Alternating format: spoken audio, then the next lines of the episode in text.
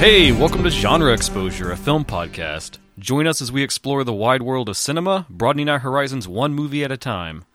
Uh, as usual, I'm one of your hosts, Dustin, and I'm here with Michael Hey guys, and Jason. Hey, what's going on? What's up, guys? How you doing? pretty good, man. Doing good, Dustin. About yourself. Pretty good. Excellent. Have you watched any fun movies? Anything fun to talk about? I have, I have. Who would like to start us off? Not me. Dustin, why don't you start us off? Yikes! Why are we even doing this podcast? We're like, I don't really want to talk about movies anymore. well, No, I've got. To, I'm happy about mine. But I just don't want to go first. I've got a good one and a a mediocre one. Okay. Oh, two. I'm a cheating. twofer. I'm doing it. so I've still been on that J horror kick. Of course. I chain off all the uh, pink film watching. I've been trying to cleanse my palate still. so uh, I decided to check out Hellgirl, directed by Koji Shiraishi from 2019. Oh, live action or uh, uh, Uh, it's a live action adaptation of an anime. okay, cool, cool. Um, the premise of Hellgirl is really simple. It's had like three or four seasons. It's pretty long running, but uh, it generally it's like an anthology kind of show, and someone will be bullied or offended by someone else somehow, and there's this website you can go to and contact Hellgirl, and you can make a contract with her such that she will punish the person and send them to hell for what they've done. Whoa, But in exchange, whenever you die, you will also go to hell. nice. That sounds pretty cool. And so every episode is kind of, you know, someone's been wronged somehow. They discover the website, they summon Hell Girl, and it gets into the drama of like, was it worth it to do that? it's a little heavier than I thought it was going to be. Yeah, it's, it's very grim, very serious, and the movie is just sort of like an episode blown up and done live action. Is she red? Is she red? Mm-hmm. Like, like, like her brother, Hellboy. Oh no no no no no. Oh. Um, the the actual Hell Girl character is played by Tina Tamashiro. She's a newer actress. Um, she was in Sadako versus Kayako, the Ring I'm versus sorry. the Grudge movie. she was very good in it, even though that film's kind of kind of sloppy. But um, it also had a Kaji Maro, who's a guy I really like. He's in some of uh, Sono's films. Hmm. You would know him, Jason. He's the bald detective in Suicide Club. Oh yeah, he's fun. I like yeah, him. he's a good actor. Yeah. That's uh, how many minutes are we in? Like three minutes in, and you get to take a shot. Um, but I like Shiraishi. He's a good director. He's done like Noroi the Curse. He's done a bunch of found footage Oh, things. that guy. Okay. Uh, Occult, Shirome. Um, he's a really fun director, so he was a good fit for this, I think. so, is it a good movie? Should we watch it? I enjoyed it, yeah. And if you don't know the show at all, it's a good come in like introduction because they really go over and kind of lay the groundwork of everything. So you could Cool. approach it as a newcomer and be just fine. Nice. Where'd you get it? Or did you have the blue? it doesn't actually have a release right now yet, so Well, how are we supposed Oh. to watch it? So I probably shouldn't have mentioned that. it's okay. I have my means to watch things. but Did, listen, did you when send it- a message to Hill Girl and she sent you the movie? I would have if I had needed to. Are you going to Yes. go to hell? For, is it worth it to go to hell for that? If hands burst up during recording and take me, you'll know. Holy shit! Um, but if this gets any kind of Western release, I don't know if it'll be streaming or home media or what. I was hoping maybe since it's based on an anime, w- some of the anime companies over here tend to license that stuff for release, yeah. and it's still pretty new, so maybe there's a chance. But it's definitely one worth seeking out when it gets out there. Cool. That's something I miss about the early 2000s. Anything Japanese was getting released. Yes, just automatically they someone you know Tartan Asian Extreme, Tokyo Right. Shock. I miss all that. It was great. Yeah, What happened? Did they just go? The fad faded. oh, okay, they just went to They font. stopped doing the Japanese remakes, so then they're like, well, why should we release these Japanese films? Because. and I hate it, dude. It's you got to struggle to find stuff now. Yeah. It's bullcrap. We should just get a friend in Japan I wish. and then like, hey, can you send us stuff? If any of you are listening in Japan, be our friend. Write us. genreexposure at gmail.com. Hit us on the socials. Send us movies. Tell us stuff to watch. Yeah, that'd be Please. great. That'd be awesome. Jason, Yes. what did you watch? Okay. One of my favorite directors is Stuart Gordon, Yeah. Love 'em. and this is one I just did not watch in the day, and I don't know why. Uh, Robot Jocks. Oh my god, I love Robot Jocks. 1989. Yes. Have you ever seen it, Michael? Um, no, is it similar to the um, oh, Matheson story? No, you're thinking of uh, Mm, like Real Steel. Yeah, that's okay. what you're thinking. I didn't know if it was like a previous version of that or something. No, it is not. Although I can see why you would think so because of the name. Well, I like robots. I don't like jocks, but I like robots. It's big stompy robots. Right, right. Yeah, it's basically it's set in the future, and uh, war is outlawed, but um, countries decide who owns what territory through matches with giant robots. I, I could totally get behind this. Yeah, and it- Yes. of course it's low budget. It's a freaking Charles Band movie, you know. uh, so the budget couldn't pay for catering for you know a James Cameron movie. Um, but it's got a lot of heart and a lot of ingenuity. Some great stop motion effects. I was going to ask, Hell how yeah. did they do the effects? Was it yeah, stop motion? and the plot's actually pretty decent. It's uh, Jeffrey Combs as a minor cameo. I wish he had a bigger role. That's the only problem with it. But the star um, is Gary Graham, and he's done a few things. I mean, if there's any other Star Trek nerds out there, you will know him as uh, the Ambassador Sovel from Enterprise. Nice. He's pretty memorable in that one. That's the one I haven't watched. oh, you should watch Enterprise. It's, It's I fun. mean, it, it- yeah, it, it's good. I mean, there's it's a, it's Star Trek. There's always It's the Oh, intro, man. the intro gets me. the intro sucks. Just mute it. to space. yeah, we're going to space. I'm pretty sure you can skip that intro if you're streaming it. so. That's not their finest choice, but it is a good show. Yeah. to space. Uh, so yeah, Robot Jocks is great. I recommend it if you didn't see it or if it's been a while, check it out again. It's streaming on Amazon Prime right now.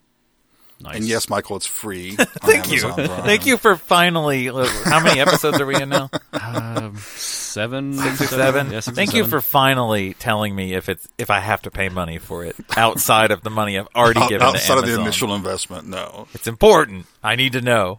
So there's actually another film, and I don't know if it's actually a true sequel or more just inspired by, but it's called Robot Wars. Yeah, I think that's kind of an inspired by that and Crash and Burn. Yeah, and Robot Wars I know has a cool like scorpion mech. Yeah. it's really awesome looking. Right. Yeah. Yeah. It's it's, it's good. It's it's worth watching. I would watch Oh, that. I love Stuart Gordon. Yeah, Stuart Gordon's awesome. He's great. Yeah, one of the best. Michael, my that- turn? That brings us to you. Yes. I'm gonna cheat and I'm gonna do two. All right. Sure. I'm going to start with one that was a little surprising that I wasn't fully expecting um, to be as good as it was. So this was one that, for some reason, I got targeted on a Facebook ad about this movie. I don't know, man. My algorithm's all messed up, and I, I get targeted on everything. Um, but this was a 2020 movie that came out directed by uh, Jaron Louder, and it's called "Stay Out of the Fucking Attic." Okay. Um, This is on Shudder, It's right? Shutter, yeah, Yeah, I Shutter think I heard exclusive. something. I think they are the ones who picked up the streaming rights. Uh, story revolves around these ex-cons who are now trying to clean up their lives and are um, running a moving company, and they get a job to uh, move this guy out of an old house. Uh, he's a kind of a creepy old German guy, and he won't tells them that he'll give them three times their going rate plus another thousand dollars if they will work through the night and move everything out the same night. That's your first red flag right there. Yeah, yeah. Well, and that kind of plays into the movie. You know, they're like, I'm not comfortable with this. Well, it turns out that the dude is a Nazi um, survivor and running. Yikes. Uh, I hate it when that happens. running, I know. Right, In today's day, day and age, it's more, it's a little more common to run into. Um, But yeah, there's, um, it's pretty low budget. It's, I, I this probably wouldn't win any awards, um, but the acting is pretty good. Yeah. Uh, the characters actually have charisma. I really l- like to watch them on screen. Um, the acting is pretty good. The special effects are fun. Um, there's kind of some cool monsters that are made there. Some kind of cheap tricks that are done through the camera. So does it kind of go supernatural as it gets into it, or A little bit, yes, yes, but n- never outside of that kind of whole Wolfenstein type thing Okay. of like I can dig that. it's never like oh we're bringing in spirits or anything it's more just like let's push the boundaries of science and Mm. Right, right. do horrible things to people to try to figure out what we can do um, that's actually pretty Hmm. good so i would recommend it it's short too i think it's like an hour and a half or something like that so not a Uh, whole a lot of normal standard movie length. It's, Yes. it's not two hours and twenty minutes. yeah i mean that's fine but if this movie were two hour and, and 20 minutes i would be like okay All right. we really need to wrap. I know you didn't have the budget for this much film, so we need to wrap this up. But yeah, it's worth checking out. Um, my Okay. second one that's kind of mediocre, and I was really bummed that this was kind of mediocre. And maybe you'll disagree with me, um, but I watched Train to Busan uh, Peninsula. Well, I haven't seen Peninsula yet. Me either. Okay, so I'm gonna be light on spoilers on this one. Yeah, Okay. it's super new, right? Just came out. Yeah, literally, I think this week or something. I just happened to be flipping through Shutter and saw it came out, and I was like, "Oh, cool! I've been wanting to watch this." Um, this was slated for a big release um, in 2020, but didn't happen. This was supposed to be kind of like the big let's bring the Train to Busan stuff to the states and make this a wider Hollywood release. Well, they gave it the budget for that for sure. Um, this movie feels like Land of the Dead. Like I, like, I like Land of the Dead. I do too. I like I like aspects of that. I like most of Land of the Dead. Jason, didn't you ever want to know what it was like to be one of them? No, I I like Land of the Dead, um, but this was very, very much not the Train to Busan. Train to Busan, I felt had a whole lot of heart, a lot of, um, it's very focused on the characters and kind Yeah. of the drama. and this tried to be, but also shoving in a lot more action. So it's the, like Land of the Dead. They go big with it. Exactly, they do go very big. Now they probably for budgetary reasons and set reasons they do a lot of CG, but I will say this, man. Whoever they got to play some of the, I'm not going to call them zombies. They're infected. They're not zombies to me. right. but whoever they got to do them did some amazing contortionist work. Like, that's one of like for real. yeah, I Like, think so. Like these did not look done post or with wires. These looked like almost like they got break dancers Hmm. to do some of this crazy like leg bending shit to like f- you know when they become infected their like legs will bend and they'll pop up yeah. and it looked real enough that Huh. I don't think it that looked very much like something someone could do if they knew what they were doing, like an acrobatics person or something like that. That's cool. So those Totally. are super cool. The makeup's always awesome in those, but overall, I'm gonna say it was just kind of on the mediocre level. Yeah, that's too bad. I'm not upset that I watched it at all, and I think you should check it out if you liked Train to Busan because there's a lot to like in this movie. Aren't they still trying to do a remake of Train to Busan, an American version? I hope I not. thought I read that somewhere. I had read that as well too, but yeah. Just give it a theatrical release here. I mean, Yeah, it's okay. People can read. It's not. it's not that hard. But this, do- you do not have to see Train to Busan to see this. It's not connected. so same universe but no connection. Yeah, this is basically set like four years after the. Um, Kind of like Dawn of the Dead with Night Yeah. of the Living Dead. yeah, like it's you don't have to see the first one. I recommend that you do, um, but it's not. It the only thing really is just that it's set in that universe. Hmm. Cool. So Well, too bad yeah, it like the wasn't better. Korea's been on a little renaissance of like zombie films. yeah, and some of them are pretty cool. I really want to check out the one. I think it's like hashtag Alive.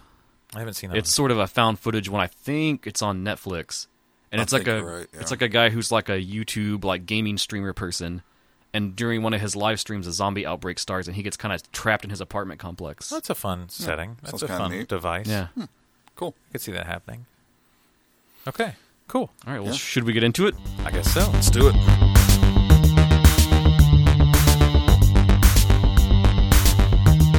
All right. Well, this is my week.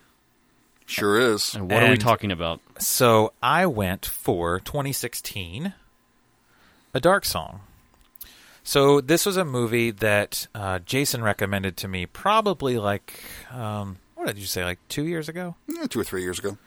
And I, it was streaming on Netflix at the time. Hmm. Right. You had seen it. Um, So and I know of your renowned cheapness. we were literally just talking about this before we started the podcast that I was going to rent a movie online and it was like six ninety nine. I was like six ninety nine. Come on, I'm not going to invest that much money in this. So did you just like start sweating when Disney rolled out like the twenty dollar movie rentals? Well, the only one I've seen is actually Mulan, and, and Jason and his wife rented it, and I came over and watched it, so I didn't have to pay for it. Uh-huh. But as much as I want to see Raya, uh, their new one, I, I'm just going to wait till June. I already paid Disney Mm-hmm. Yeah, Plus. wait I'm like a gonna- month or two. It's- I'm gonna wait till June. It's not that big a deal. right. Uh, yeah. Anyway, back on track. Um, Jason recommended this movie to me. He knows, and like if you've listened to our introductory episode, you know that I really like um, kind of a twenty four studio type films that tend to be slow burns, dark, um, kind of emotional, Mm-hmm. hurting type movies. yeah, people are calling them like art house horror, elevated horror. That You called it elevated horror, right? People online call it that. You told me before we started this that you had a better definition. Yeah, of because elevated we've horror. talked about this before, so I thought like real quick we should go over that. Um, this is kind of the definition that people attach to that, and it's horror movies that don't rely heavily on jump scares or gore, but are so emotionally or psychologically disturbing that they traumatize even the most seasoned horror buffs. Many such films also tend to contain some kind of allegorical meaning to their plot. Okay, well, that's pretty much you've just described a dark song. Yeah. But So- you're, al- you're also describing a well written movie. Yeah. Period. Um, That's what well written movies do. They have subtext. That they they do. have meaning. Yes. You know. and it really this kind of kicked off as a thing I think with like Hereditary and The Witch, and it's almost like a polarizing thing. There's people that really love them. There's people that really hate them. So even saying like that idea of like elevated horror, there's like a double edged thing to that where it's like for some people that's like yes, it's elevated, but then to other people it's like oh you know snooty, elevated horror. And that term almost frustrates me because I don't view that I don't view these movies as elevated at all. No. I think they're good and I think they fit in their genre. They're doing the same thing that any other horror film does. They're just taking a different path to get there. I think Exactly. Yeah. I mean, everyone has a space for your slasher. Mm-hmm. You know, everyone has a space for a zombie movie. And if you're trying to tell me that Dawn of the Dead doesn't like do some crazy commentary on Oh, yeah. social things, they just do it in a different way. absolutely. So, yeah, a dark song. So it is directed by Liam Gavin. Um, I think this is Gavin's first big thing Yes. that he'd ever done. He's done some like short films. Too. yeah, some short films. It's his first feature. Uh, so our basic premise of the film is that our main character, and I'm s- God, I'm so bad at names. Um, our main character, Sophia. played by Catherine Walker. All we know about her character is that her son has died. Somehow, uh, we don't know how yet. Um, her son has died, and she has found um, a person who is Joseph Solomon, played by Steve Oram, who can apparently perform these magic rituals with her that would allow her to speak to her guardian angel. And when once you speak to your guardian angel, you can ask them one favor. And these are supposed to be extremely grueling. We don't know yet the the extent of the rituals, but these are supposed to be extremely grueling rituals that are going to put you through mental, physical, emotional anguish, and you just hope it works. You don't have a guarantee. Right. Um, so we know that she's going to give this man lots and lots of money.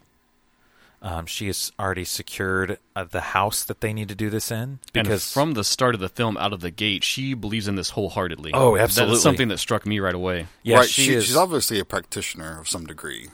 Of, I- of magic. I don't That's know. the I- impression I, I got. think it's in her grief she's kind of descended into this. That's what world. I You think, think. is that your impression? That's what I think. Mm. Okay. I, I want to think that she's a practitioner of some sort, but I also think that grief can, when you're struggling so much with something that you just can't, for whatever reason, you can't break through, you're just to the point where you're like, I'll do anything. That's the classic like Faustian bargain. Yeah, I will do absolutely anything to get this. Hmm. Okay, I see that interpretation. I mean, it, you were wrong, so it's fine. I'm glad that Well, you. what was- well, how did you take it, Jason? Wow. Uh, what did you think? Like, what was your impression at the start? That she had some knowledge, whether or not it was. Is it okay to skip ahead a little? yeah, we can Yeah, because we okay. can come back around. Well, eventually you find out that her son was murdered Right. by a cultist performing a ritual.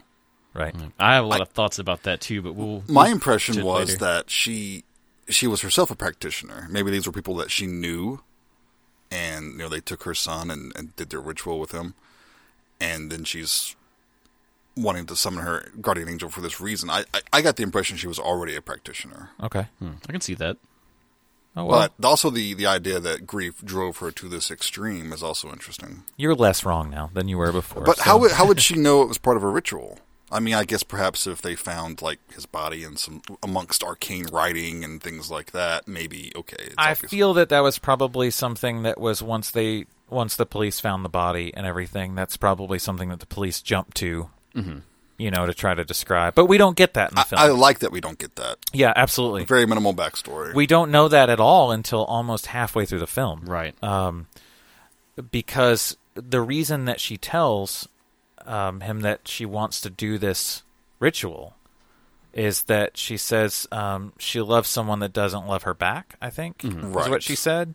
which he doesn't think is a good enough reason. No, no, no. Um, and some contextual stuff for that too. He is like her last line of trying to get this thing to happen. She's contacted several other people, and they've already turned her away. Right. It seems like she's worked through kind of the the normal type of people that you'd find in the the magic, the occult. Yeah, yeah, the occult underworld, as it Yeah. were. And this guy Joseph Solomon, he's kind of a schlub. Mm-hmm. You know, um, Liam Gavin talked about him in casting that he really wanted him for this role, and he said that his idea is he said, and I don't think we get this so much as American audience, but he said he really wanted a train spotter. Like that's what he wanted. He wanted this guy that just felt like your average dude that you could walk into a pub anywhere in England, and this guy'd be sitting there. Right. You know, he's when when we first see him, he's in like a tracksuit. you know, and Yeah. he's not da- dashing. He's not handsome. and You that know, was he- he- apparently um, not what the studio wanted at Well, all. of course they wouldn't. They wanted somebody to be like a Jason Momoa type. Yeah, what? I know, like uh, they that's what they really wanted. And he's like, no, no, no, no, this doesn't. Yeah. we don't need a spiritual warrior here. We need a guy that Jason Momoa doesn't need sorcery. you just get an axe out. Dude's always got an axe for some reason. Um, so, yeah, that's where we start off. She meets uh, Solomon and basically is telling him she's secured the house, she has his money, she's willing to do this ritual. And he tells her, You know what's going to happen. Like, you know this is going to be bad. They literally take off to go start looking for the house. And he starts asking her about you know why she's doing it and that's when she says i've i, I love someone that doesn't love me back and he's like fucking take me back you know like this isn't reason enough to go through this Right. what you you have no idea what you're about to go through Because what he says, what matters is her intentions, what she's Right. wanting to get out of it. which i think which you'll probably talk about in a little while but that's one of the key elements to um like magic mysticism Yes. spiritualism is your intent What is your intention for doing something because if you have the wrong intention you're not going to get the right Results. Yeah. So he knows what he's going to have to do physically, spiritually, and emotionally to do this for her. But he's also going to get a favor as well. Um, but then she kind of has to open up a little bit more and say, you know, I forget what she tells him, like her next reason. Uh, it, she does bring up the son, right? I think, and she says that Right. she wants. Uh, Vengeance, Vengeance. or something. Yeah, she wants vengeance. But we still don't know that this is a group of occultists. yeah, we just know that her son was killed, and she wants vengeance on the killer. And she didn't want to say that because that seems like a selfish desire. Right. But once she openly admits it, Joseph Solomon has no problem with that. He's like, okay, well, at least you're being honest because that's what it's going to take to do this. So no, the- I love the way that he, uh, Steve Oren plays him too. It's like because he's quizzing her on what kind of rituals she's already observed and, and, and read about. Yes, it's almost like a job interview or something. Right, and it, it's also like a, like an alpha nerd who, who Oh, very much so. Yeah, yeah, yeah. wants to know your credentials. Like he's the type of guy that wouldn't speak to you if you couldn't name every actor who played Doctor Who Yeah. in chronological order. Right, you're, you're right. not worthy to be in his company if you don't know these. He things. really comes off as a total asshole Yeah, for oh, this yeah, oh, yeah. entire film, and he's supposed to. Um, I think there's. I, I don't think that's true. I don't think he is a total asshole, and we'll get into that as we go. But but yeah, he's. I mean, Yeah, Mm. yeah. this is not a dude. Even watching him eat pissed me off. you know, they go to a diner or a pub or something like right before they go to the house to start really Yeah. preparing for the ritual, and it's just the way he eats. He's eating French fries with a fork and a knife, and chips. They're chips over there. yeah, well, okay, chips. He's eating chips. Which we're in Ireland, right? I believe the film's set in Ireland. It's the actual house. It's I think it's in Wales. is yeah, where the it's in location's Wales, but supposed to be. yeah, I, it feels no that she does mention Wales. I think she does Mm-hmm. say something about it being in Wales. Yeah. but it feels like any typical um, United Kingdom countryside. Mm-hmm. Um, it, it's very remote, so it feels like it could be that. Uh, but yeah, even watching this dude eat really frustrates me. It's a very arrogant eating, Yes, if yes. that's possible, like to eat something arrogantly. Um, but he always gives this air of, I know what I'm doing. You're at my mercy. And if you want to do this, you're going to do absolutely everything I say, when I say it, how I say it, and you're going to keep your mouth shut about it. So as we go along, they finally make it to the house. Their opening scene of the film is um, she's walking through the house, asking like, "Which direction does this house face, or which direction does this room face?" because even the location and the layout matters. for this exactly. ritual. Everything is extremely detail oriented. Um, she we know something's going to go down because she basically tells the guy, the realtor that's um, renting her the house, that you know she gives him like a stack of cash just to keep the paperwork out of it. Yeah. You know, Yeah. she's like, "Well, I'm going to need it for a whole year. Here's all of the money for the year, and then here's extra money so that you don't tell anybody that I'm here." So that's already how we're setting up the film. Um, I think some interesting things to talk about as we first start, though, is how this film is shot. We get a lot of these really beautiful but haunting um, rolling countryside shots. I loved all the wide countryside shots. You see the Yeah. clouds rolling through. They look very separated. They almost look hyper realistic, you know, or like almost surrealistic, I guess is probably the proper word, of these shots. And I think that really sets the tone. Yeah, it's very painterly type compositions. Yeah. And you- Everything feels already like you are a little bit otherworldly. Yes, yes. And you know, a testament to how good this film looks, it was apparently only shot in 20 days. Oh yeah, awesome. So I mean that's pretty impressive. I, I but everything I've seen of Wales is beautiful anyway, so it's probably not hard. You just like kind of point the camera and you're like, oh, well, this is really beautiful. It's just it's easy work. But the the way that's the tone is being set up for the film, just with these opening shots, already tells you like, okay, this is kind of dark. Yeah, because he tells her like, if you want to get out now, go for a walk because once we start the ceremony, the house has to be sealed, and you're not leaving. Mm-hmm. Yeah, and you this is can't going, leave. This is going to take months to perform this ritual. He even tells her like right before um, she's going into town to get supplies. Mhm, He gives her a list. And uh, he even says like you need to get enough for eight months, and you're like, holy shit, you're gonna be locked in this house for eight months. Mm-hmm. And I love how long they spend like setting up and prepping the house and showing it to you because it almost makes it like it is another character in this film. Absolutely, yeah, I really felt that too. That you because this film doesn't have a lot of characters, In Right. it. It's just the two of them in the house for most of It's it. basically a play. Yeah. which is awesome. We get a couple side characters here and there that relate to our main characters, but yeah, for the most part, this is a two-person film. But there is a significant thing that does happen when she goes to get the supplies. Right, she runs into her sister, Mm-hmm. which is super weird because I mean, I get why they do this. Her and her sister's interaction are so disjointed Mm-hmm. that you don't realize it's her sister. You know, like until she says something that tells you that she's her sister, but Yeah. I think it's because who Sophia is now isn't who it's not who she right. was. Mm-hmm. It's like she stepped into a different world. she's after the grief and the loss that she's experienced it's changed her like And she's you- not sophia anymore And you get some neat tidbits there. You learn that for some time she was being like treated for mental health. right right which are seem to be which are very important to what is going to happen Mm-hmm. to her that she may not be as mentally stable And it's a good seed that they set up that way, and you just kind of get it in passing, but you don't learn the extent of what she was going through, what kind Right. of treatment it was, any of that. Yeah, They just like plant that seed in your mind going forward. And I think it's very easy for um, people to relate to Sophia. I think she's a very relatable character because I think most all of us have experienced some form of grief Mm-hmm. that's we all work through in our own ways, whatever that is. Some may be more healthy than others. But I think that the point of this movie is to tell you that it doesn't really matter how you work through your grief as long as you as long as you get what you need from it. Mm. any- which which step of the grieving process is turning to black magic? Uh, that's like step two. Oh For, wow, for me, That's- oh, for okay, me, okay. yes. That's I- the uh, bargaining portion, right? Yeah. I go with the initial loss, and then I'm straight up like, you know, throwing blood on a floor, and I'm scribing runes in the floor. That's where I Wow. go right after that. but yeah, man, like everyone's had something where it's like they, at least for a time, you think, you know, I would give anything to change this and make Right. it different somehow. And so Or- that's easy, easy, relatable inroad. One of my big ones in life is I would give anything to talk to that person again. You know, like just to say something.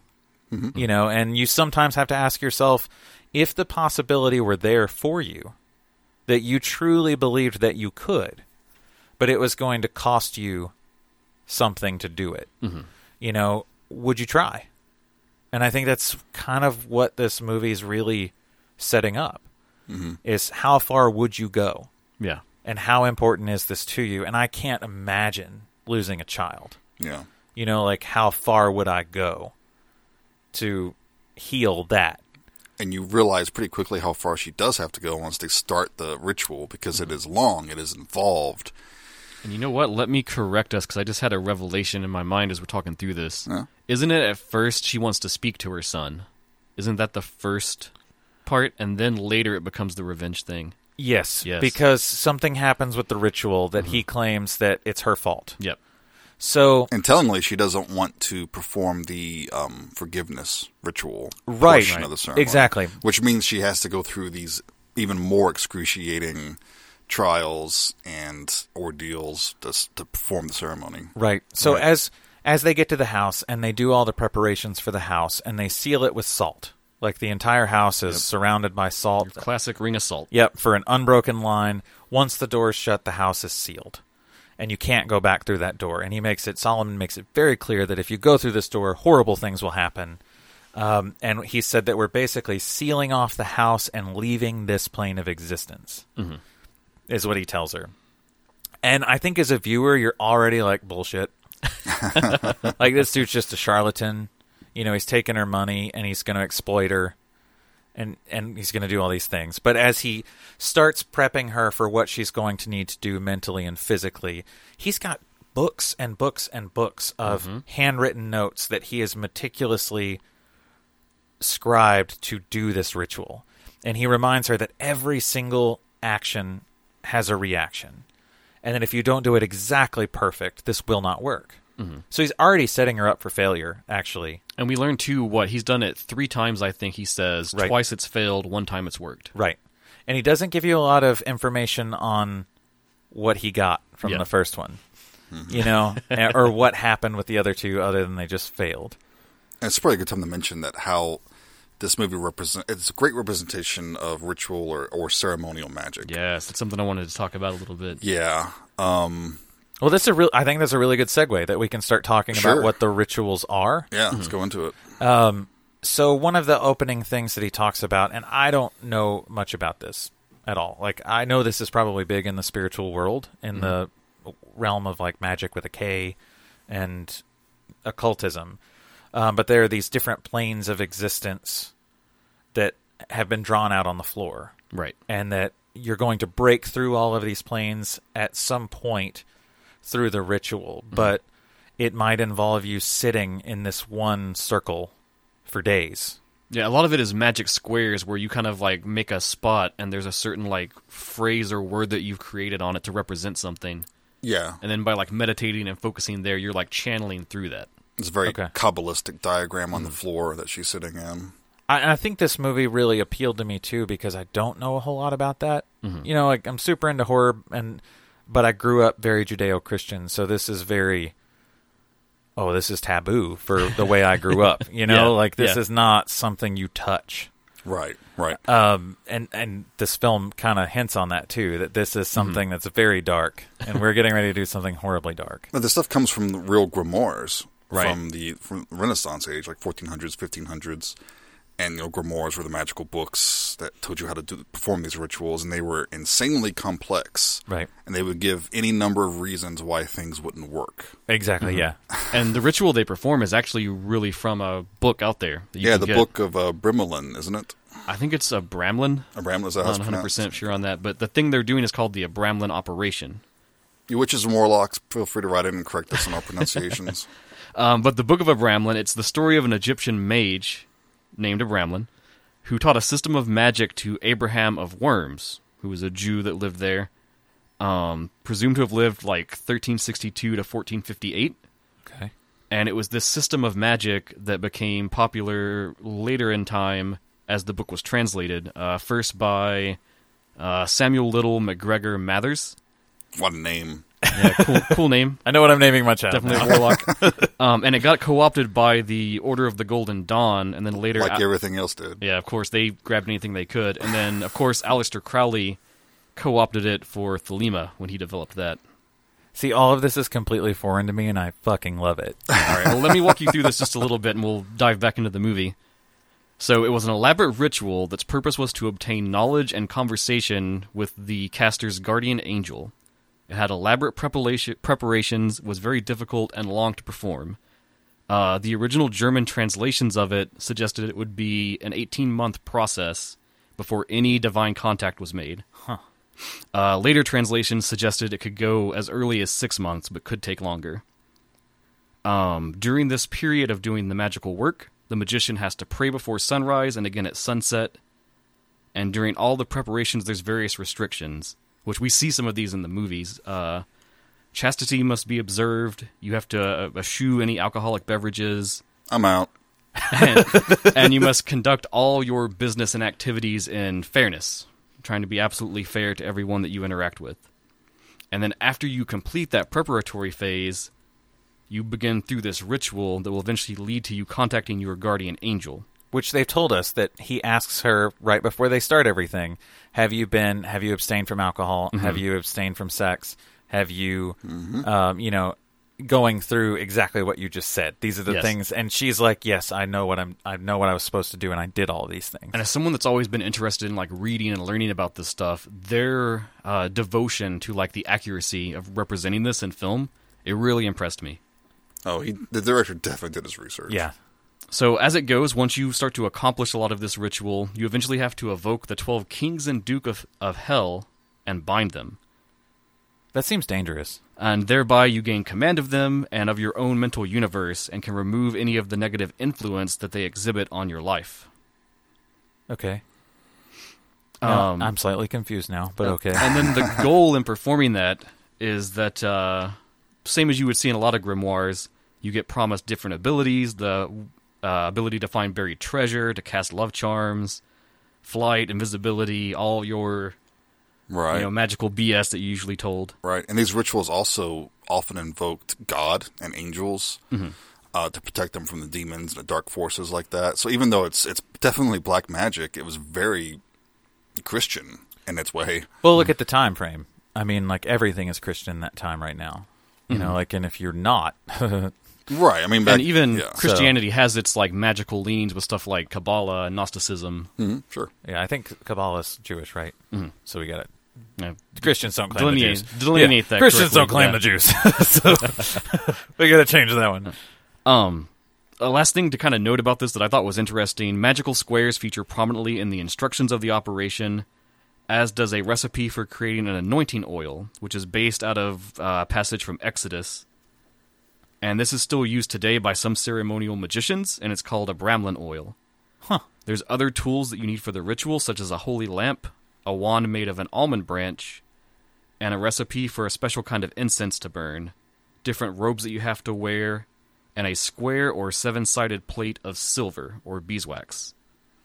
God, this is fascinating. Aren't those we- spell components for D and D spells? Or- Yeah, it kind of sounds like it. But you see a lot of these little elements in the movie. Yeah, like- and that that changes now the way I'm seeing certain things. Like it's almost the movie lays it out for you. Like, well, you should know this, but Obviously. But it also tells you the movie also gives you confidence that he knows this, Yes. that Joseph Solomon knows this. So we as a viewer don't have to worry about it. We believe him the same way that Sophia believes him. Right. And even Orm's character's name, Solomon, is a reference to the clavicle or key of Solomon, Right. which is one of Yes. the most famous grimoires attributed to, to, to King Solomon. Yep. But it's probably written in the 14th or 15th centuries, I think. I think so, yeah. So we have this background of what they're going to do, and as we start going through it, he's he's in the ceremonial robes. Um, one of my favorite things is that he has to apparently be shaved. Yes. um, for the entire thing to work, and and he can't get to his back. So there's some really great awkward scenes of Sophia shaving his back. I love that it keeps his facial hair, though. I wondered about that. Well, I mean, but it makes sense though because in the Judeo-Christian world, beards aren't considered so much hair; they're more of like you just have them. You know, like it's part of your status symbol or part of your religion that I, you I keep didn't that. consider that angle, but that's a good point. that uh, or I think in uh, Eastern Orthodox, Mm-hmm. um, beards are crucial. Right. You're, Like- you're basically not a man until you have a beard, right? Right. I mean, there's two of us sitting here, and we have. I have a beards. beard. And, You- you have uh, a beard, I have a Michael. beard. Um, Dustin, Dustin doesn't have a beard. Mr. Clean Shaven over here. Well, I guess we know who's uh, not leading the ritual. and I'm not shaving any of your backs, just so you know. Nice. But as these things start to progress, um, we start to see the physical torture that she's going to go through. As She's sitting in one of these squares. Um, she's he's just dumping looks like freezing water on her. right. She can't sleep. Right. She's not constantly being awakened, but that's already start to plant the idea in our minds as the viewer that um, this might not be real. Hmm. What she's see- what she is experiencing and what she might be feeling is probably just due to like Sleep torture. deprivation. Yeah, these all look like torture things Yeah. that you would it do to is someone. torture. Right. It's sacrifice. And No- he nothing keeps- for nothing. I mean, that's one of the rules of magic, right? Mm-hmm. Definitely. And he keeps telling her too, like, you'll see signs eventually, but she as they go, she just keeps saying, you know, where are the signs? I don't see anything, I don't feel anything. Right. What's going on? And it's but she does hear a dog bark. Um thr- almost from the very beginning. Mm-hmm. And She's Solomon says that is a sign. Yeah, he says that that sign that is a sign because they're supposed to be in the middle of nowhere. You're not supposed to see. You're like there are no dogs. But during her hike earlier, she finds a dead dog. She does, and that it's- has a collar and everything. Yeah, Mm-hmm. So it's very. It's a creepy shot too. It it's is. a really creepy um, makeup effect. yeah, But you can feel her doubt, I think, in that moment. Right, because the way he says it is like it started. right. It started. That's a sign. And she's like, "No, that's bullshit. It's a dog barking, yeah. But in this type of magic, everything is a sign.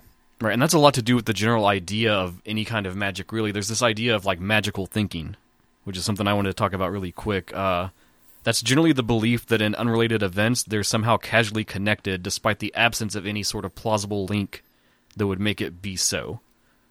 No, Oh, QAnon. That's what you're talking Uh. about. So- let's not go there. But Oh. um, we see this in like things we can quantify, like the placebo effect. The idea that I could just give you a pill and pill and say like, "Hey, this is going to make you feel better," and it does, and you believe it to be so, even though it's just like a salt tablet or something. right. And and, the so- same could easily be said through most modern religions as Mm-hmm. well today that if something good happens well god's ordained it Right. or if something bad has happened well it just wasn't in his plans Well, humans love to see patterns. right You know, it's we- in our it's actually in our nature like Right, it's to in, look in for our them. it's it's in our nature to do it we can't stop it Right. And so, for a lot of occult, I think the underlying part to it is this idea of magical thinking that what you do and the processes, and especially something like this where it's ritual magic and it's very highly, you know, processed and stylized. The act of doing that is kind of like forcing your brain to work in that pattern. And if you ascribe to that, there's any sort of strength in that that you could like enforce your will upon the world. That's kind of the engine that fuels that. Right. one thing i forgot to mention is the right before everything starts um solomon's cutting up mushrooms oh um, yeah. as they start and uh and he gives her one and she's like that's a toadstool and he's like you fucking eat it or we're done yeah. and she's like is it going to make me sick and he's like oh yeah and she's like is it going to be bad oh yes Yeah. You got to purify yourself. right and he's he said she's purified herself spiritually so now she needs to do it physically and Yeah. she's just puking her guts out like shitting her brains out i mean it's a wonder she didn't die from this mushroom. But already when I saw it for the first time, it made me think that this whole thing could be a trip. Sure. Yeah. That everything we're about to see might not be true. And that's one way to explain the whole magical experience that people Right. have. Right. Is it hallucinogens? Is it lack of sleep? You know. Sometimes it almost feels like the film itself, like the camera is another character in this movie, and everything that the camera's doing for us is almost trying to prove to us that this isn't real. I can you see know that. Yeah. like because it's giving us all of these and the story is giving us all of these cues so that we are the viewer we are the camera Mm-hmm. and everything that we are seeing is we're trying our best to point to the bullshit in the room Mm-hmm. and with the i think by giving us that scene with the mushrooms we're like ah yeah she's just tripping balls Right. you know like all this that's our way out that's our way to stop And I think too, right out of the gate, as soon as they start, he is so cruel to her with like how he treats her, how Oh, he yeah. shouts at her, and so it really wants to kind of push this angle that he is like a charlatan that is taking advantage of her. yeah insanely misogynistic i think my wife was sitting there she's like fuck this guy Mm-hmm. Yes, yes. Which that to me also made me think of Aleister Crowley because if you buy into his stuff, I guess that's one thing. But on a lot of levels, he was kind of just a con man that sort of like you know talked his way up to people and really like abused a lot of a people. narcissistic jerk like Solomon is. Mm-hmm. yeah and I saw that in a lot of the ways that Solomon would like tear her down when he gets weird sexually to her, which is definitely a part we should talk about in a minute. yeah That's all like right from the book of Crowley and the stuff he's done in the past. Well, and so we can get to that scene. She's already gone through a lot of these rituals, all, a lot of the physical torture that she's being put through for this, which interestingly, Joseph Solomon does not have to do. Right. It's only her who wants to invoke it. Exactly. Solomon is very much just helping torture her. You know, he doesn't have to do these parts. Now, he would claim that what he's doing is extremely important, and without him, this ritual can't take place. Right. And he basically tells her that, like, you don't know the ritual. you can't do this without me. That's what good cult leaders do, isn't it? Yeah, oh, yeah. I think it is. Yeah. and so we finally he tells her from the beginning that there will have to be ritual sex. And you're kind of waiting for this because they drop Yeah. they drop it and you're like, "Okay, well this is going to come in at some point." But it's not at all what we think it's going to be. And it's another level too where you wonder about this ritual because we're talking about invoking our guardian angel, and we're talking about the purity that needs to be there, and like, Right. spiritually and physically. And then you're like, uh, there's also ritual sex though. That's Yeah, it seems very counterintuitive Mm-hmm. to what they're trying to do. But the ritual sex is not what we think. And I think she was prepared to have sex with Joseph Solomon. If that's what it took. If that's what it took, she was prepared to have sex with him, but that's not what happened. Mm-hmm. It, he ends up basically asking her to put on some makeup, take her clothes off for Yeah. him, and he jerks off to her. Right. You know, he makes her sit in positions that get him off. Which is probably more humiliating to her than Yes. if she actually had to have sex with him. Exactly. Like, yeah, I don't want to assume that you know the act of telling someone they have to have sex with you is you know those are two horror still They- horribly. They, they both sound very yeah, they're disagreeable. both very yes. horrible and should not be done to another human being. But but in the way, this is just an- another level of humiliation for her. Right. Like that she could get she you almost feel like she could get through it. Okay, if I have to have sex with this dude to do this, I can do this. But it's more that she didn't have to. right. It's a very arresting scene to even watch. Yeah, it's really uncomfortable. Um, and he acts like, well, I didn't want to do it. Well, I didn't want to almost- have to do it. It almost seems like it was unnecessary, and he was just fucking with her. Right, right. It really does because she was not really that involved in the ritual sex Mm-hmm. other than just being the item that he is jerking off to. He says something like it was for his own release, Yeah. which you think he could have done by himself. Well, and that that scene right there starts the the split between them. Right. The A, a schism rift starts uh. to grow. Yeah. between the two of them. I mean, And she pisses into the breakfast. She does. Yeah. she makes all the food and she goes to the bathroom, pisses in a cup, and then pours it in his food. And she's like, "I'm not hungry," you know. so already that's that rift is starting to come between them, and she's already starting to not believe it anymore. Mm-hmm. And I think that's our crucial moment there for the film is that Yeah. she's starting to question all of this stuff. Well, they go through the whole ritual. Nothing happens. He says we have to do it again. The Yeah. whole thing, all That- over. yeah, that's where we get into her intent. He says that something's wrong and it's her fault. Yeah. And she's already been through so much that she gets very angry with him. right. But then that's when we find out uh, I don't really want to talk to my son. I want revenge. Yeah, and that's when she reveals to him that how her son has died Mm-hmm. and she wants revenge. And the interesting thing to me was that Solomon was never not okay with that. You know, he was like, "That's fine." Mm. Yeah, he said good or bad doesn't matter. It's the intent of what you want. Yeah. Mm-hmm. Right. I just need your pure intent. And so they start everything over. And they they like she she has to drink Solomon's blood as well Mm. because she refuses to go through the forgiveness phase of the ritual. Right. Because she does not want to forgive her son's killers. Right. but I think that that's not who she doesn't want to forgive, and we find that out. I think in the final scene of the film. Well, before I mean, sh- he he he literally kills her too during the ritual. Right, He when- drowns Yeah, they have her. to, and they have to then- reset her, right? Yeah. S- Uh, And then spiritually. he resuscitates her. It and- looks like she's going to be baptized, Yeah. you know, and that's kind of the way he's setting it up. Which that's the same metaphor, right? You're born again through baptism. Right, exactly. Right. But you know, when it and this was always my fear when I was baptized as a kid that they just weren't going to let me up. Well, you are putting a lot of trust in someone. yeah, yeah, Yeah. I mean, thankfully. Uh, they let me up, I guess. I don't know. or this is all a simulation, and we're just anyway. He- Uh, he's learning the truth. Oh no! I took they the have to red pill. reset. So yeah, but he holds her under, and she drowns. she drowns. He resuscitates her. She's super pissed off the next day. Pushes him. Which you know, I thought of uh, the Constantine film because Yeah. he does that as well in that film. yeah, yeah, yeah. That that was not a good movie. it has moments. It's fun. But he pushes. She pushes him. He goes into this knife that's on the counter. Goes through his abdomen. And, And- he says, "This is this is a This is sign. a sign. This is good. This is a sign. This is a sign. It's working, he says your guardian angel's very powerful and very angry. right?" Um, but we know as a viewer, this is bad. Mm-hmm. This is real bad. Yeah, they're locked up in a house. by They can't themselves. leave. No real medical. it's not the kind of attention. wound that's treatable And just he- with like a med he- kit or something. And he even asked her, "Was the knife clean? It's like I don't know. Was the knife clean or dirty?"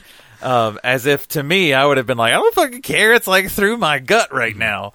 But they can't leave, so he gets her to pull the knife out. um, Yeah. they he kind of st- they Bandages them up. bandages them, and the ritual continues. But as from there, we start to see Joseph Solomon really degrading in health. You can tell this is not going well. Though we do get some moments in this section where we start to actually have some signs. We There's do. Mm. the gold dust that rains down at the one part. Mm-hmm. Right? She has a little toy that's like her keepsake of her son, Mm-hmm. and it starts to sort of move around the house and show up in different places. Yep. Which culminates in her actually hearing her son's voice. Yes. From Which beyond is, the door. Mm-hmm. I think, one of the coolest it's very creepy. creepy things. She and because she hears this knocking, Mm-hmm. you know, and this scratching, and she runs down the hallway, and it's just her.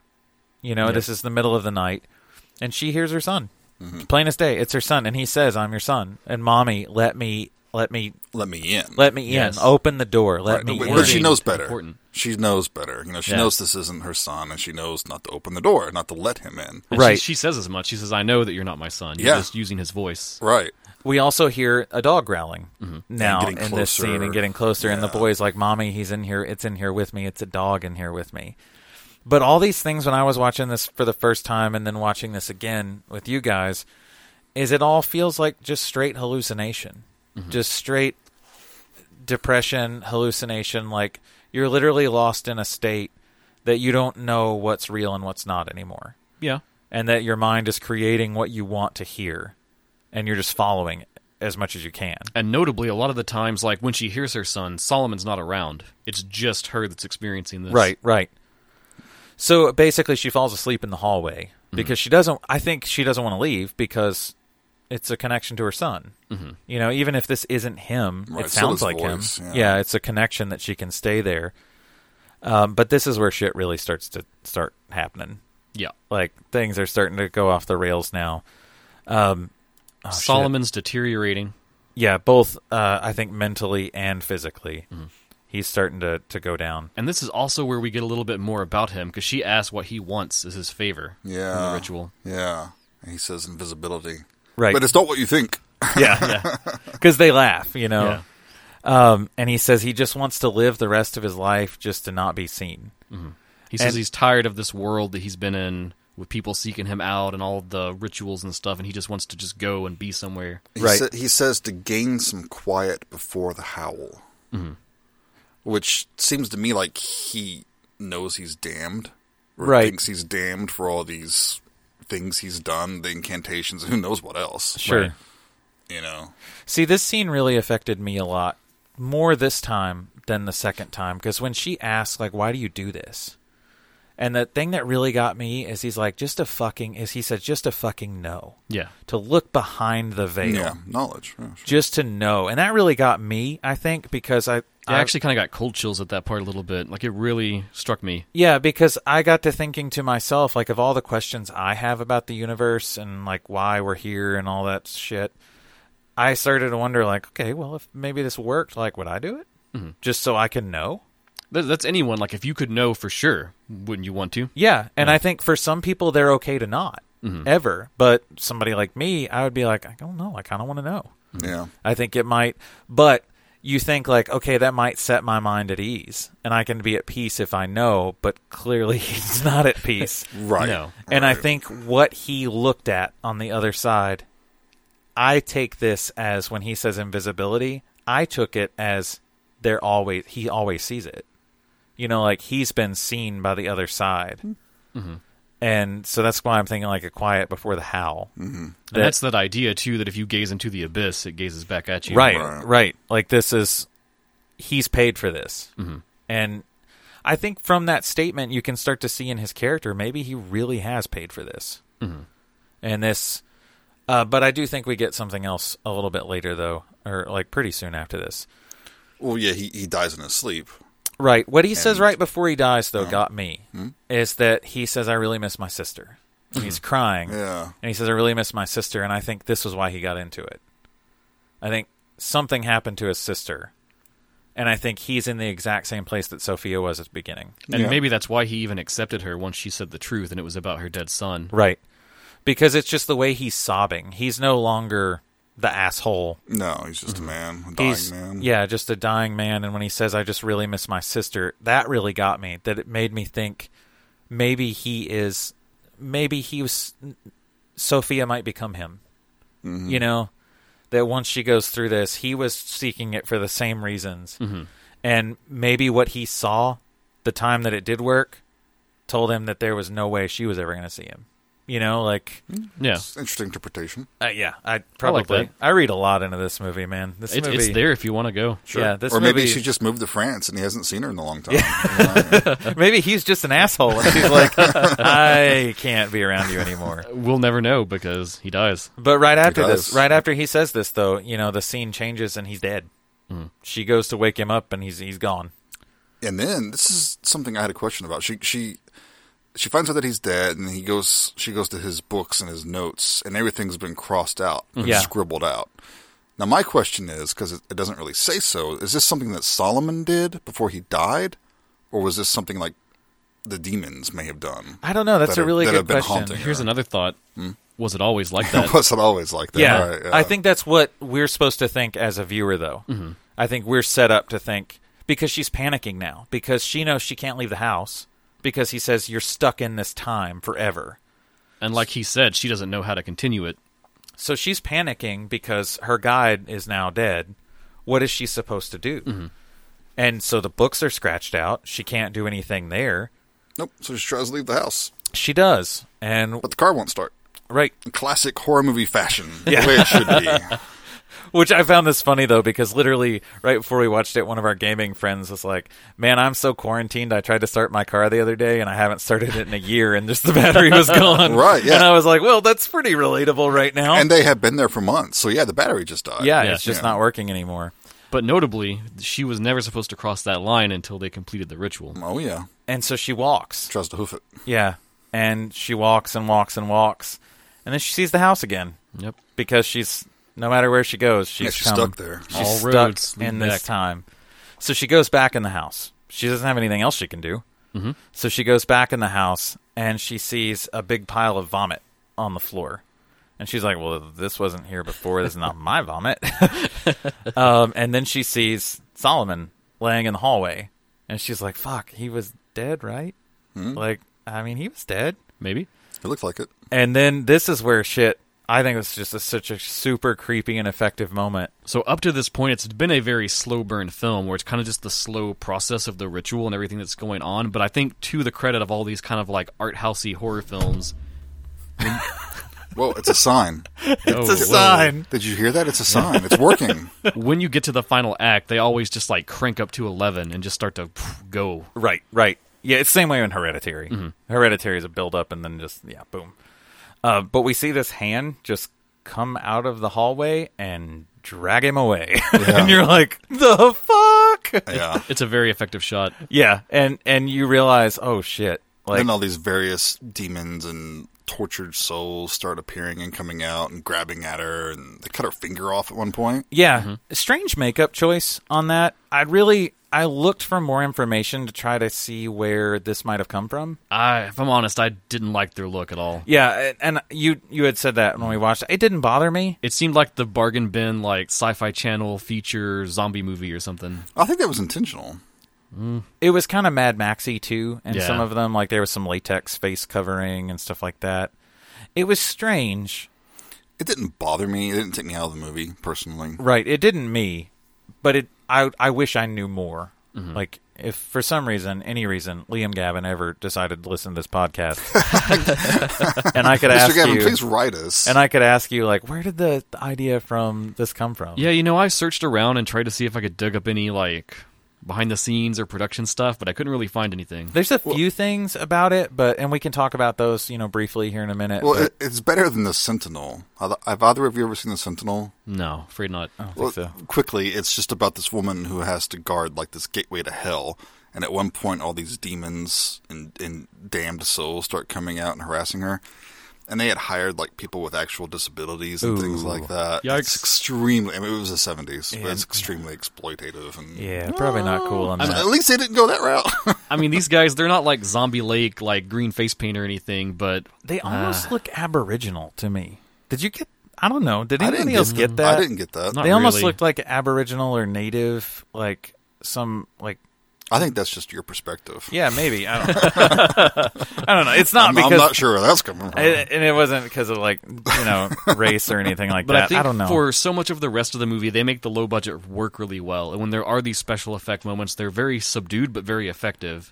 But when this one happened, it kind of like pumped the brakes for me, and I was like, eh. Yeah, so she descends into hell, basically. Mm-hmm. The basement is hell. And that is where all these demons are, and they sever her finger. But I, I always found this weird, but she like somehow manages just to push away from him after they've done that. I think she just summons the will to like resist them. Right. That's kind Right. of how I took it. like the same way she resisted her in quotation marks son, you know, Right, which Whatever if we're- spirit was speaking to her, Talking about demons, that's kind of the thing. It's like Oh, your yeah. willpower versus theirs. sure. and they'll try to trick you, Hmm. and they'll you know And so she pushes her way up the stairs, and she sees a, a really blinding light coming out of a room. Oh, you know, and notably, while she's down there too, those demons are torturing Solomon. Yes, yes. that's right, yeah. Uh, but he's still dead, right? Yeah. Just they're mutilating his body, Mm-hmm. Yep. kind of a thing. And that could be like a um, representation of what's happening to his soul right now. Sure, sure. um, but yeah, then she pushes her way up to the light Mm-hmm. essentially, and she opens this door. And this is where you got. This is where it, for you, you were like, oh no, like hard They made a choice, and it's not a choice I don't know Oh, how Well, I what, feel about. what choice but- did they make? What happens? again. For some reason, if anybody knows why, please tell me. They chose to do an almost Michelangelo style angel. Well, we should just set up the scene, right? She comes through this door and she's back in the main central room of the house, the, Right. the primary ritual site, and where it should be stands her guardian angel. Sure. And it's this giant sized crouching version of like a Roman centurion with the wings. Yeah, probably, furled out. three times the size of a normal human, something like that. And gold is raining down, right? Yep. Yes, like at the time, and that's kind of mentioned a lot in um, That's one of the signs. yeah that gold will be rained on you, and that that's also gets into some very paganistic stuff too, like with Pliny the Lesser and all that stuff about Yeah. gold raining down. But they choose to do this weird thing where like the angel just barely speaks. Well, he like mouths and we can't hear it, but I think it's implied that she can hear. and then Right. it's oh, and it's also like it's you're not supposed to hear it. Right, is it's- how, the way I take it, and it's like it's almost so loud and it can't be contained. But also, we didn't do the ritual. This is for her. I'm sure. You know? So I mean, she basically says, What I ask is for the power to forgive. And you thought she'd ask for vengeance, Hmm. but she's asked for the power to forgive. Right, and the angel smiles at this. Yeah. It's kind of a creepy smile, though. You know, like it's, It's very. it's kind of annoying, but also I, I took it. Not I didn't get a creepy vibe from it personally. yeah.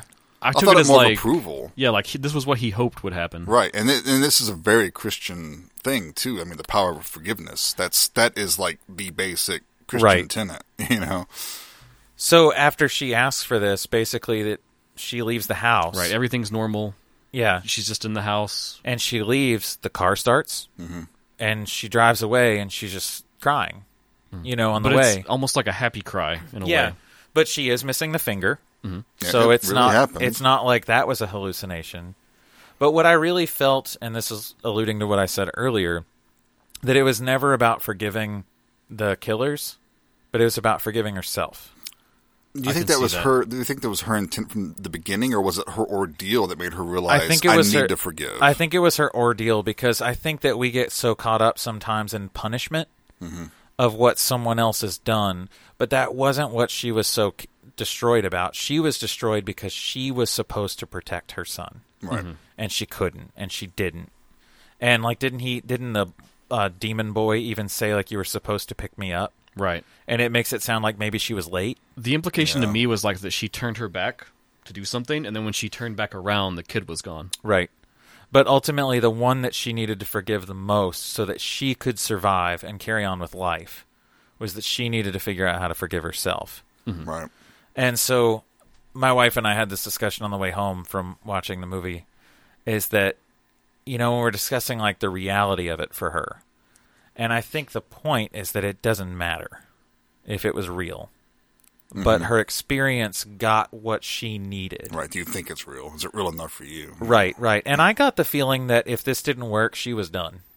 She was probably going to kill herself. And that is a lot of stuff to the occult in a way because really it's more about like what you pull from it, I think, Sure. than actually like influencing the world. You're not going to go out and sling a fireball, Right. but you know, maybe from doing something if it changes your mentality or gives you a sense of peace.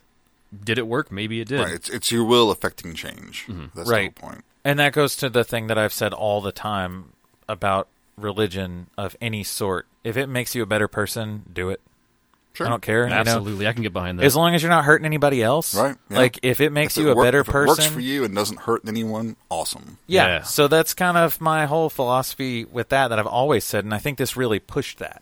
Mm-hmm. Now the only downside is that Solomon's dead, um, because before she takes off in the car, she's actually wrapped him up Mm-hmm. and uh, sinks him in a in Yeah. in the lake. the, in the that's lake, there, Yeah. right behind it. So you're like, okay, well, And that's someone- also a pretty paganistic ritual in and of itself. Like she didn't bury him or burn him. You know, she Mm-hmm. puts him in the water and sets him off. right. And then, but I also thought too, you know, it's not her fault that Solomon died. No. she might take that on herself because she pushed him, he went in the knife or whatever, but he was equally involved in this ritual as well. Mm-hmm. Sure. He knew that this could turn very badly. But I was I was so relieved at, when she says, "I want the power to forgive," because the whole time I'm watching this movie, and especially with her son's voice appearing and things like that, I was. Have you guys ever seen the OTV horror movie Dead of Night from 1977? I've heard of it, but I've never seen it. Uh, directed by Dan Curtis, it's three short stories. Uh, a couple of them were written by Richard Matheson, Cool. one of my favorite Awesome. writers. Yeah, but his segment, uh,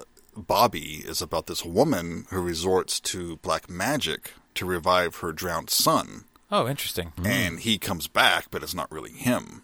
Sure. And I Kind was of a- afraid watching this movie that's where they were going, Hmm. and Pet- I the would Pet I would have been Sematary so thing. disappointed if that's what it was. yeah, Yeah. that would have really that would have killed it. Yeah, That would have been a super downer. Uh, but the fact that yeah, she's she's asked for forgiveness. It's so, it's it's neat. It's cool. It's so like magi- magically ritual and Christian, and it's it's it's it's uh, unique. yeah, I, it's, I was not expecting that type of and I think the beautiful thing is that they don't linger. The movie's just over now. right, Right. Like they don't linger anymore on how she goes on with her life. We don't right. know any You could have got like a montage of her doing stuff, but you don't want to see that. yeah, really. no, we don't, and we don't know anything else.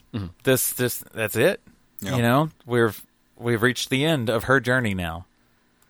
So So let Um, me talk about that angel scene. Yeah, real okay. quick. Please. yeah, I think maybe it was just because I was still reeling from the demons and being like, mm, I don't know. When she comes through that door, and then it is just the Michelangelo painting kind of thing. I was just kind of like, you know, that's it. sure, You have all this stuff about the occult and magic and everything that's going on, and you could have done anything to depict an angel. And you know, even in the Bible, there's these crazy depictions of them where they're just like you know floating wheels with eyes in them and Yeah. wings They everywhere. have four heads, Right. and four feather wings, and things like that. Yeah. and then it just seemed like, oh, you did the blandest way you could depict one. Well, I think they really just wanted to get across to the audience that this is actually an angel. You know, it's your typical stereotypical angel representation, and I think that's why they went with it. So you wouldn't question it. You wouldn't think, oh, that's actually a demon. Well, you now let know. me answer my own criticism, and I think you mentioned this, Michael, right after Yeah. we watched it, but maybe it is that way because that is her interpretation of what an angel should look like. Yeah, that's right. Mm-hmm. a good point. That's what I felt that, and I didn't pick that up the first time. you see what you expect. I got that the second time. I think that we always wonder, like you know, we we're looking for the patterns, and that's what that's the pattern that she found. You know, that was what she knew as what an angel would look like. right. Right. And for her, what the demon looked like was her son, in a way that wasn't her son. You know, like that was the voice of the demon. Right. That's the best way for a demon to torment her. you Right, know. right. So I think everything was kind of catered to her. You know, that's how the demon chose to reveal itself to her, and that's how her angel chose to reveal itself to her. But these are all interpretations, you Yeah. know, of the film. I think this is, I think this movie is very open to everyone's interpretation. Sure. um, for me, I thought this movie was quite powerful in a sense of what, I, like, the first time I watched it, I was going through some rough shit and I found what I needed in the film. That's awesome. And so I think that this kind of brings us to a brief conversation or brief topic of sometimes what film can do for us. You know, that we Right. forget that it's art Mm-hmm. and that we always talk about what what can a song make you feel? You know, people Right, can right. really relate to that or if you look at a painting, what does that make you feel? But we forget sometimes that film is that way too. Mm-hmm. You know, Good movies should make an impression. They hmm. Right. should affect you in some way. and a lot of the shit that we deal with and a lot of the shit that we watch is usually like, okay, well, I don't know if it's that's disposable. it's disposable entertainment. What did Jason Voorhees make you feel? you know, we don't always get that, and we don't always, even though that is art, that is very much someone's art. Sure. You can It's- appreciate the special effects, you right, know. But this is one of those things that's really heavily designed it to has a make message. you feel It something. means something. Right. Yeah, yeah. So I think that you know that was kind of one of my reasons for picking this film is that some of my favorite genre films are ones that really make me feel something. Mm-hmm. That's why I love this subtype of cinema. yeah, like I, what did I call it in the intro episode? Like emotional horror. Yeah, emotional trauma. yeah, emotional trauma. Um, but even though this movie is a little traumatizing to some things because it triggered me on some, I shouldn't say that word triggered, but it hit me on some levels that I'm insecure with. Mm-hmm. I still felt really good after it. You Yeah. know, I felt like I got a good answer for myself. Right. so, with that being said, um, what did you guys think of the film? Um, like as you said, I, I told you about it initially, and I I liked it a lot. I was very impressed the first time I saw it, and the second watch through, I was able to look at more details. 'cause Right. I knew what was happening, and it held up. Yeah. It held up. Um, I did read, and I'm so glad they didn't do this. But I read that the original cut of this was two hours and twenty minutes. Woo. That would have been too much. Yeah, This is lean, though, like as a film. What's the runtime? it's like 140, something like that. Okay, yeah, But it's- I, I, I can't imagine if there was an extra hour on there. Oh, I'm so glad they You'd feel cut like that. you're going through the ritual too, and like, is this part right. of the I- I- torture? I, I don't know what was cut. It would be amazing to see what was cut, but I think it was a very smart move Sure. to cut that part out. I because- think it's exactly where it needs to be. Right. Even as it is, there were a few points where I was like, "Uh, is this a little too long? I don't know, but it's okay in the end. yeah, you probably could have cut off ten minutes. But if they had gone further, I think it would really hit you at that point. Mm-hmm. right. Um, but having said that, y- y- and I think that's also a testament to the director's, you know, vision and, and skill. sure. that he knows to cut this. You know what's the saying? Kill your darlings. You know, Mm-hmm. even if you love the scene, if it doesn't work, you've got to get rid of it. Right. Right. Um, and if you don't, it shows. Right, right. Um, and then for, for being a first feature, I think it's it's amazing. I can't wait to see what he does next. yeah, he, he direct, didn't he direct some episodes of Bly Manor, Haunting of Bly Manor on Yes. Netflix? Yes, he did. Yes. Yeah. Still need to get to that. That's good. Um, but So I, s- I would if- giving it a rating. I would probably give it. I'd give it four stars. Okay. Wow. Yeah. Okay. The ne- the never five star man. Yeah, I think four stars is good. okay, that's fair. Cool. Dustin. I had one question for you guys. Um, thinking about this film and the rituals and stuff, effectively, she fails the ritual, right? You would think so, yeah, because she 'Cause broke the Her seal. intent is never clear until that final moment. She lies every single time. She breaks the circle. I don't know if you guys had any thoughts about that. It was something I kind of got hung up on a little bit as I was thinking about it afterwards. I almost, I- you know, if I think about it right now, I almost wonder if the ritual worked because there was a sacrifice made. Mm-hmm. Like if the sacrifice superseded the ritual itself, and that sacrifice was Solomon, Yeah, Hmm. or, or or if her suffering and her willpower was strong enough. right? It al- make it but that happen. could almost make you wonder if one's own willpower is strong enough. Do you need to do the ritual, Right. The ritual is just a process, maybe, to enact that will. right? But if you, if It's she Mm-hmm. the were will made manifest. if she finally got to the right mindset and the right place that Mm-hmm. she could find what she needed then she got it Okay. yeah Uh-huh. it's an interesting question Yeah, I though. had that thought. So, as far as how I feel, I had a lot of problems effect wise. You know, those demons, the angel. I'm still hung up on that. I get the idea that it could just be her interpretation, and that's Right. cool. I can I can jive with that.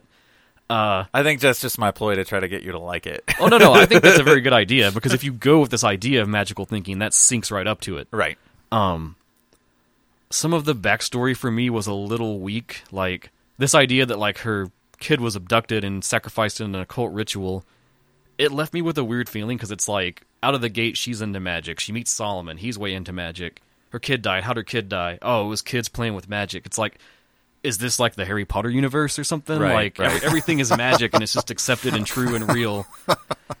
and for that point, I just kept going back to that, and I was like, I, I don't know. Couldn't it have just been like her kid got hit by a car, and it that, would that still would be your typical expected reason. But he's the such, fact a, he's such a muggle He's such a muggle. And, and the fact that it was magic, and you know, like I said before, that stuck in my craw. I was like, okay, was she already into this? Was this Yeah, people she yeah. knew? That You know? being said, if I had rated this maybe right off of watching it while I was still kind of pissed off about that, it probably would have been lower. I was so worried because I looked at your face and I was like, Yeah. "Oh no, he hated it." But as I've sat with this and I've really thought about it more and more, and I love that theming of like going through this ritual and what you get out of it and, you know, manifesting your will upon the world. And what you've said that in the end it's really ultimately just about, you know, forgiveness and finding that power to like forgive yourself for your failings. Yeah, and coming to terms with that.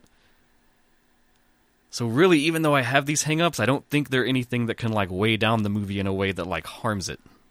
Mm-hmm.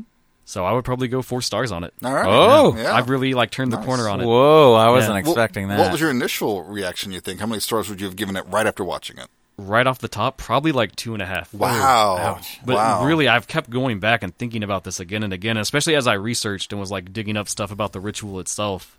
And I, I guess I respect the level of detail and quality they put into presenting it. Sure. And there's so many things that I I would love to still talk about this movie. Like we can't because we're time. We're already way over time anyway.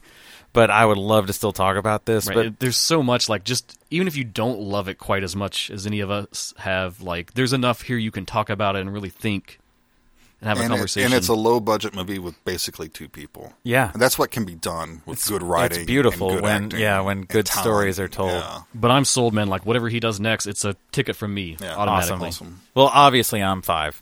I'm straight five on this Wow. one. Wow. This movie has sat with me for two years, and I think about it and I talk about it all the time. That's true. Anyone who will, I mean, you guys know because I feel like almost every fucking time we sit down to watch a movie, I'm like, "Did you guys ever watch Dark Song yet? yeah, yeah. Did you watch Dark? Oh my, Dark Song just makes me feel so You're much." gonna watch Dark Song. and and I could tell that you're like, just fucking show it for the film club, then, man. so this movie's always a five for me. Just um, movies that impact me like that are always going to stick with me. So I know there's a blue out there. If someone wants to stream this, is it streaming anywhere or it used to be on Netflix, but it's not anymore. We had to rent this through Amazon, I Ah. Yeah, we believe. rented it on Amazon. Yes. it was a few bucks though, right? Not too bad. yeah, it was like three Yeah. or four bucks. Definitely worth a worth rental. it totally. yeah, for sure. I'd pay for this one. Oh, And I did. wow. I Venmoed your wife the cash before you rented it. So I paid for this one. Thank you very much. well done. Okay, so if you guys watch this movie and you love it or hate it and you want to discuss more about it, there's a lot of fun little things about um, behind the scenes stuff that we just really didn't get a chance to get into in this because we got so wrapped up in talking Yeah. about the emotional and spiritual side of this film. I had to rant about the occult. It's it's good. But I totally dug it. I was I'm all in. So if you guys liked this and you want to talk about this some more, join us on any of your favorite so- social platforms. Whether it's if you just want to go the old school way and email us, shoot, one of us will write you back. All three of us will write you back. You'll get tired of us. Mm-hmm. Yeah, genre exposure at gmail.com. You can find us on Twitter, Facebook, Instagram. Yeah, hit us up. Let's talk about this movie. Let's just continue to engage in film. And if you just- know any other cool occult films like this, let us know. oh yes, yeah, please. If we eventually get some requests coming in, I want to make a cycle where in this rotation of our picks, we start to filter in picks from like fans and yeah, stuff. that'd yeah. Uh, be fun. I like that. absolutely. So what do we got on the docket next time? Oh, it's my pick, isn't it? Yes. it is.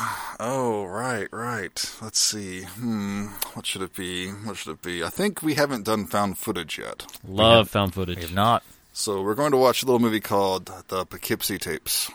See, I pronounced it wrong the first time. It's like you pronounce The it. pooch keepsy. the pooch keepsy. That's a different movie. There's a lot of interesting stuff we can talk about this one. I've not seen it, but it's got a bit of uh, urban legend kind of It does. quality to it. Yeah, I think. Uh, I hope maybe you'll enjoy it. Yeah, we'll see. We'll find out. All right, we'll check it out. Until next time, thank you guys so much for joining us as always, and we will see you next time. Bye, everybody. Take care.